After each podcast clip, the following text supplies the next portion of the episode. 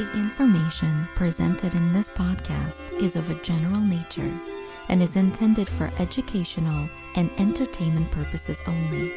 It should never be used as a substitute for mental care, medical care, prevention, diagnosis, counseling, treatment, or other services. Always consult a mental health professional before engaging in any activities discussed in this podcast. Thank you for listening. Have you ever wished for magical powers? Do you still await your Hogwarts acceptance letter? Well, welcome to Hogwarts. You are magical, and this is your invitation to join us in exploring the psychology behind the most magical series, Harry Potter. Welcome to Harry Potter Therapy.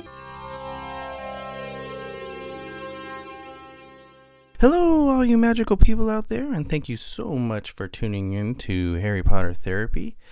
I am your host, Dustin McGinnis. I am a musician, filmmaker, and all around fanboy. And I'm Dr. Janina Scarlet. I'm a clinical psychologist, author, and a full time witch. So today we are going to explore Harry Potter and the Chamber of Secrets, Chapter 4 at Flourish and Blotts. We left off with Harry staying at the Weasleys, and life with the Weasleys is very amazing for Harry. He loves it. There's magic everywhere. There's a mirror that tells him to tuck in his shirt, and a ghoul howling in the attic. There's explosions coming from Fred and George's room. But most importantly, there's this warm, magical feeling of being liked and appreciated by the people around him. What does this type of environment really provide for Harry? Well, it's such a stark difference from what he had just come from, from the Dursleys. You know, the Dursleys were so awful to him, imprisoning him and insulting him and hardly ever speaking to him, clearly disliking him and voicing their dislike for any child, having a loving environment is essential for their growth, but especially for a 12 year old child, for somebody that is a tween, for somebody that is starting to go through puberty, having this kind of love and support is essential at this point in their development. Well, you just mentioned the Dursleys, and after living with the Weasleys for a bit, Harry sees the stark contrast you were talking about and how life was with the Dursleys. The Dursleys kept things strict and in order, while the Weasleys live in a more chaotic state where the strange and unexpected just burst out from anywhere and at any time. Do you have any thoughts on this? I think it's very clear the different priorities that the two families have. As you mentioned, the Dursleys are very particular about order, but they're also very particular about appearances. If you remember in the beginning of the book, before the buyers are showing up for dinner, the Dursleys go above and beyond to make up elaborate stories of how to entice them or how to flatter them, essentially being fake. I think, unfortunately, a lot of times we spend so much time trying to please everybody else or, or so much time trying to appear as if we have it all together to have people think positively about us that we might forget to live really mm-hmm. and i think that with the weasleys they really have their priorities right. They're really all about family. They're most focused on making sure that their family has everything they need, that they are able to provide love and support and affection and parenting for each other, and that everyone is well behaved. Whereas Dursleys encourage not only good appearances toward other people, but also sometimes even violence. Weasleys encourage good behaviors and compassion toward one another. So it seems like overall, Weasleys have uh, much better parenting skills and much better priorities as a family. Yeah, I mean, the Weasleys are amazing, and you definitely get what you see with them. So, one of the neat ways for wizards to travel is by this powdery substance called Floo powder. The idea is that a witch or wizard grabs a handful of the powder, stands in a fireplace, says where they want to go, and are essentially ignited to that location by an explosion of green flame. Here we are, Harry. You go first, dear. But Harry's never travelled by Floo powder before, Mum. Floo powder? Oh, will you go first, Ron, so that Harry can see how it's done? Yes. In you go. That's it. Diagon Alley!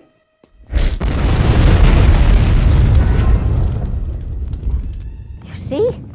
It's quite easy, dear. Don't be afraid. Come on. It's super cool, but really scary. Any thoughts on this? Man, I wish I had some Floo powder right now. I think Floo powder would be so amazing. We could really eliminate traffic and fuel emissions and yeah, it's definitely a green way of traveling. Like yes. literally. Yes.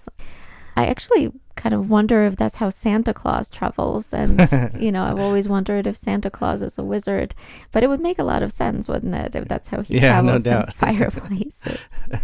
So, with Floo powder, when you speak the destination, you have to say it very clearly. That's it. Very good. Now don't forget to speak very, very clearly. Diagonally. What did he say, dear? Diagonally. I thought he did. Harry essentially mumbles Diagon Alley and ends up in this dark magic shop in an area called Knockturn Alley. Is it wrong that I really dig Knockturn Alley? I mean, it's a bad place, but I really dig it. I dig it too. And actually, when we were in Universal Studios in Orlando, that's where you and I spend most of our time. And by the way, for any of you listeners that have not been, I highly recommend it. Both Harry Potter World parks within Universal in Los Angeles and in Orlando are wonderful, but only the one in Orlando has the Knockturn Alley. And not only is it a cool, dark place, but it is literally cool, as in it's significantly cooler temperature wise there than in many of the hot areas of the rest of the park. So it's a really nice refuge. Back to your question, I think that many of us are naturally attracted to the dark. We're attracted by either villainous characters or mysterious characters or some kind of nefarious places or objects. And I think it allows us to spark that curiosity about the darkness. It allows us to kind of step outside of the line a little bit and be a little bit playful and embrace that part of ourselves. And I think it makes sense that this might be something that, as a reader, we might be really excited and even seduced by. Mm-hmm. So Draco Malfoy and his dad Lucius show up at the shop that Harry's in. They came there to sell illegal dark magic paraphernalia. Oh, Master Malfoy, what a pleasure to see you again. And young Master Malfoy, too. Delighted. I must show you, just in today and very reasonably priced. I'm not buying today, Borgin. I'm selling. Selling. Draco? You are aware, no doubt, that the Ministry of Magic is conducting more raids on private houses. There's even rumors of a new Muggle Protection Act. Pure wizard blood is counting for less everywhere, I'm afraid. Not with me. Anyway, I brought a few items from home that might prove uh, embarrassing for the Ministry at all. Just poisons and the like. Look at that. That particular item is not for sale. I understand. It has unique qualities. One wouldn't want to see it falling into the wrong hands. While Harry hides, he overhears Draco rambling on about how Harry gets everything just because he's famous. He's obviously jealous and bitter towards Harry. Bet you loved that, didn't you, Potter? Famous Harry Potter. Can't even go to a bookshop without making the front page. What is jealousy and how can it help or hinder somebody? I think jealousy is an emotion that has a lot of bad rap. It's associated with either violence or sometimes erratic behavior, and it can sometimes lead an individual to engage in these behaviors. However, all emotions are significant and important. And I think it's not our emotions, but our actions that make a difference. Emotions are all necessary and informative. Jealousy essentially lets us know that we might have some kind of an unmet need or some kind of a fear, and there, we might have a need for reassurance or support, for example. And jealousy usually indicates that we might be afraid to lose something or that we might be really yearning to gain something. And that something is usually some kind of either emotional safety, such as when somebody in a romantic relationship is jealous, or for example, when people who are friends are jealous over their friend hanging out with other groups of friends, or when somebody fears that they might, for example, lose some kind of affection or attention. And although on paper, you know, it might appear that this is a negative emotion. I think at its core, it's an innocent emotion in terms of it shows the amount of pain and suffering that individual is going through. Unfortunately, sometimes the way a person might go about having their needs met might not be the most helpful way. So for Draco, his jealousy toward Harry causes him to be a bully. However, at its core, jealousy shows us what somebody might be yearning for. So I think for Draco, that something might be belonging or admiration or fitting in. And given that he was always the one that was the center of attention, I wonder if there is this almost childlike fear of losing his place in a social circle, of losing affection from others, of being kicked out for Potter. And I think very often there's an assumption of scarcity. There's an assumption that affection and attention are scarce and that all the resources that people have are going to go to another person. But the truth is, love is infinite. And what that means is that just because some people might admire one person doesn't mean that there's not enough place in their heart for somebody else. I think that's why some individuals might feel this emotion of jealousy so strongly because they assume that just because folks might really value one person that they will automatically be cast out. Yeah, I see with respect to Draco, he's a very spoiled kid with his family and he gets a lot of attention. And I can see how something like this, you know, any kind of detraction from his attention would cause him to feel a certain way. Well, and also his father is so strict and at times cruel toward Draco himself, I think Draco might fear that it's true that only one person can have everybody else's friendship and affection. And being the only child, not being used to sharing his parents' affection with anybody else, he might not realize that people can admire multiple people. And just because Harry can be the center of attention doesn't mean that Draco can't enjoy people's support and affection as well. Right. You were just mentioning how Draco's father, Lucius Malfoy, treats Draco a little harshly. He does come off very unsympathetic with regards to Draco. Don't touch anything, Draco. Yes, Father. There's even a point where he tells Draco that he should be embarrassed that he is being surpassed at school by a girl without wizarding blood. He's referring to Hermione. How do insults like this affect a child's development and possibly influence discrimination? Well, I think that we're hearing two different types of discrimination here, right? We're hearing racism and sexism. He's telling Draco that he should be embarrassed by a girl, as if to say that boys are better than girls. And then he points out that it's not just any girl, but a girl without wizarding blood or a girl that was born to muggle parents and so we're seeing pretty clear signs of racism here.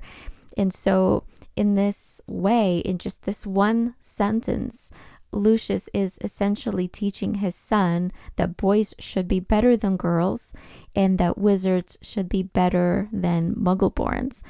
And it promotes that prejudiced attitude of us versus them, of stating that wizards are better or should be better than muggles and muggleborns said boys should be better than girls and it creates a lot of hatred and prejudice and so it's not surprising that Draco behaves the way that he does toward Harry and Hermione and also to Ron.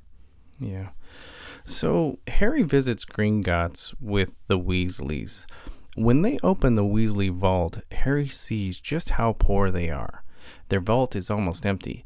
After seeing this, Harry feels very guilty, especially when they visit his vault and there's this huge stack of money. Harry even tries to shield it with his body to try to hide it from them. I sense shame and compassion here. What are your thoughts? There's a difference between guilt and shame. So, guilt is feeling bad about a specific action or specific event, whereas shame is feeling bad about ourselves as a whole, right? So, if we're feeling shame, we might think, I am bad, I am not good enough, I'm not lovable. If we're feeling guilty about something, then we might be feeling guilty about one specific action or one specific event. In this case, I don't think Harry's feeling ashamed, but I think he's feeling guilty over something that he has and the Weasleys who are now taking care of him too, in addition to all their other kids. The fact that they don't have nearly as much money as he does. I think that he probably does feel compassion toward them overall in terms of seeing their struggles and overhearing them talk about how they might not be able to afford all the books and how they might not be able to afford more Floo powder.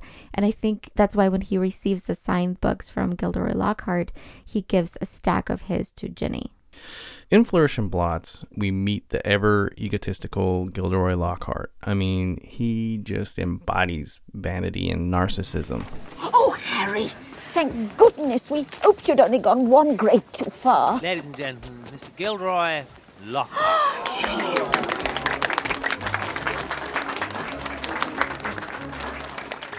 Mum fancies him. Make way there, please. Let me by, madam. Thank you. Excuse me, little girl. This is for the Daily Prophet.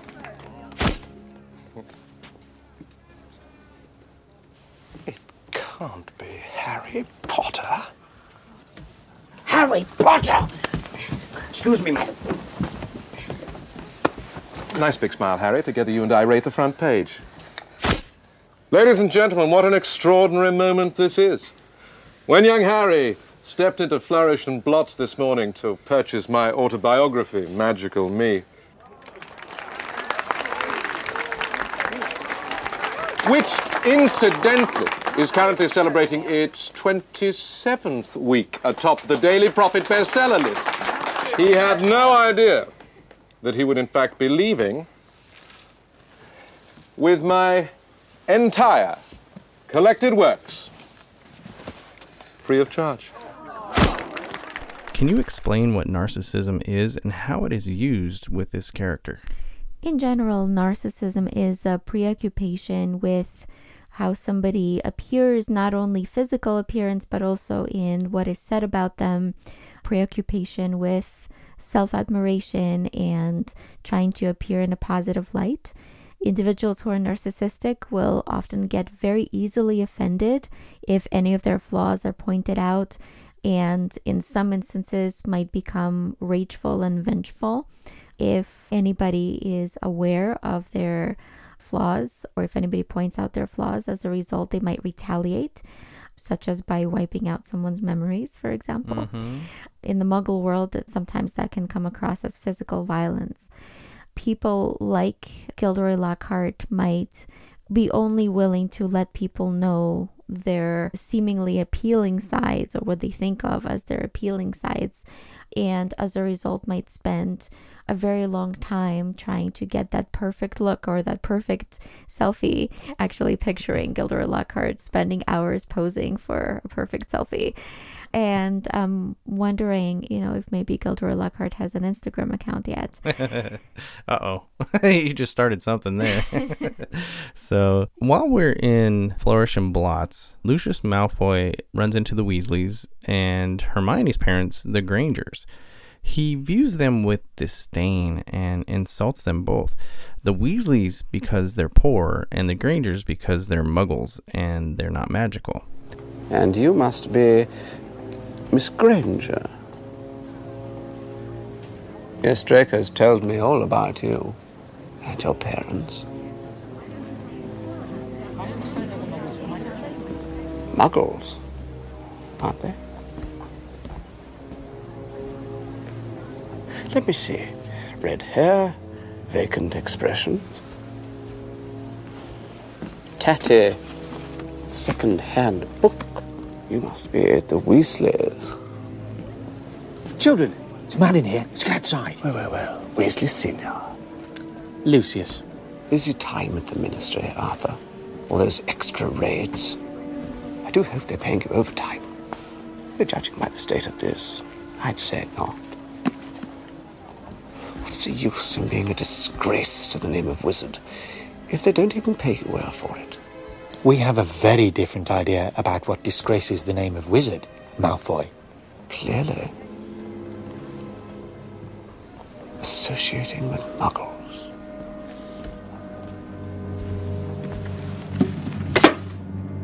And I thought your family could sink no lower. No wonder Draco is the way he is, like we were discussing before. Do you have any thoughts on this portrayal of discrimination? I mean, it's pretty appalling to read this, right?